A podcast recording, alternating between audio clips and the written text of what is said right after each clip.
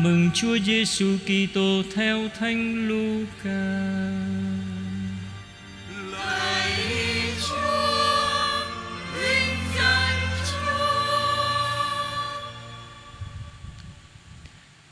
Khi ấy Đức Giêsu đi đến thành kia gọi là Na-in. Có các môn đệ và một đám rất đông cùng đi với người. Đức Giêsu đến gần cửa thành, đang lúc người ta khiêng một người chết đi chôn. Người này là con trai duy nhất và mẹ anh ta lại là một bà quá.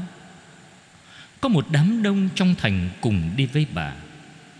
Trông thấy bà, Chúa chạy lòng thương và nói: Bà đừng khóc nữa.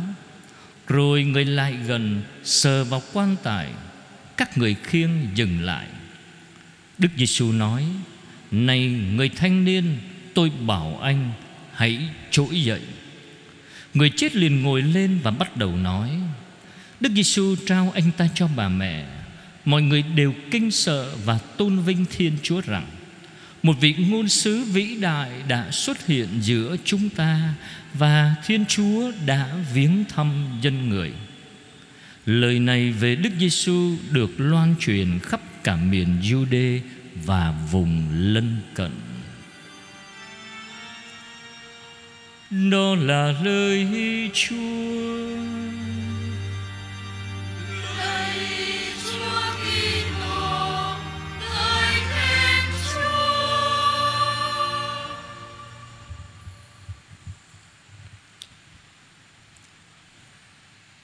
Thưa anh chị em Chúng ta vừa nghe Thánh sử Luca kể lại cho chúng ta Cái cuộc an táng của chàng thanh niên trẻ.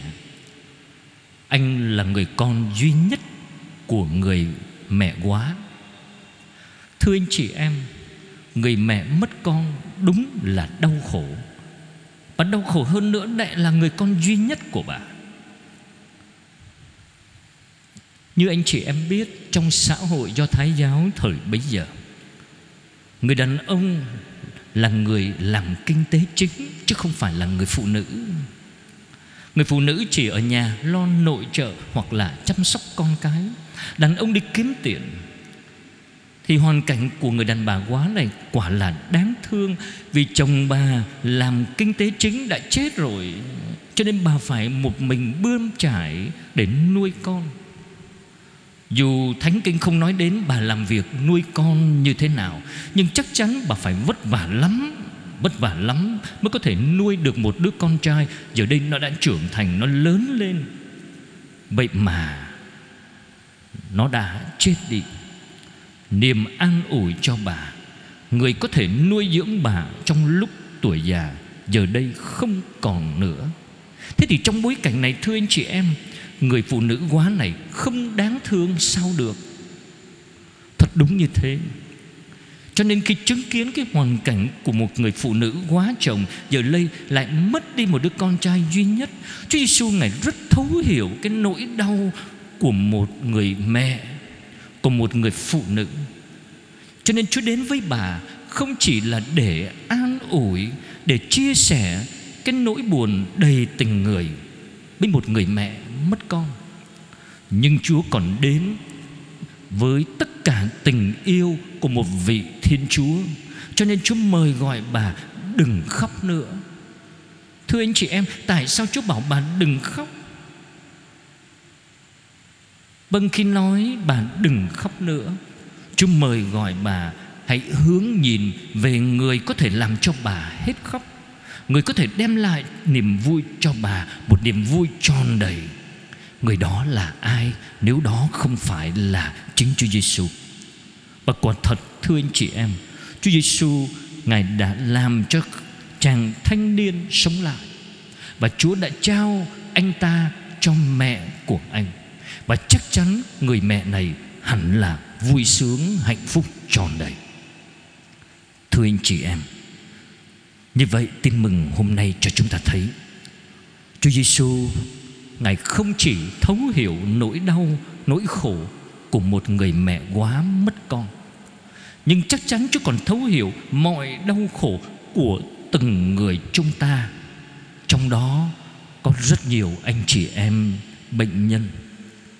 Có thể có những trẻ thơ có thể có những cụ già không thể tự mình chăm sóc bản thân mình được còn phải nhờ đến người khác và chắc chắn nhiều anh chị em chúng ta cũng có những nỗi khổ, nỗi đau khác trong cuộc sống của mình. Sự hiện diện của chúa bên cạnh con người đau khổ, như chúa ở bên cạnh dân do thái, không chỉ là ở bên cạnh một dân do chúa chọn, nhưng chúa còn ở bên cạnh tất cả mọi người, bởi vì cả đám đông chứng kiến việc Chúa Giêsu thực hiện làm cho con trai người bà quá kia sống lại, họ đều phải thốt lên và ngạc nhiên. Họ nhận ra có một vị ngôn sứ vĩ đại đã xuất hiện ở giữa chúng ta và họ nhận ra Thiên Chúa đang viếng thăm nhân người. Thưa anh chị em, đây là sự thật mà chúng ta cần phải nhận ra. Bởi vì Đức Giêsu là đấng Emmanuel, nghĩa là Thiên Chúa ở cùng chúng ta. Khi người ở cùng chúng ta thì thưa anh chị em, chắc chắn Ngài có cái chương trình làm việc mỗi ngày của Ngài để làm gì? Vâng, là để thăm viếng tất cả anh chị em chúng ta. Thăm viếng tất cả mọi người để làm gì?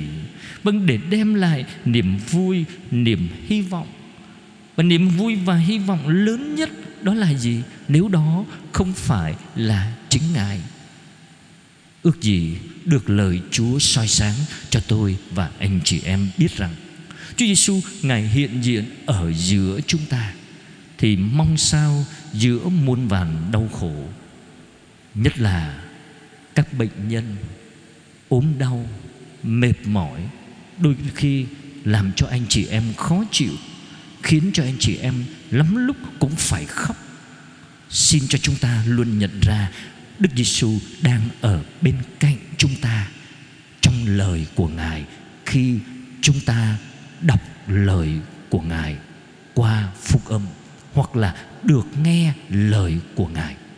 Bởi vì như Thánh Phêrô đang khẳng định, chỉ có thầy mới có lời ban sự sống đời đời mà thôi.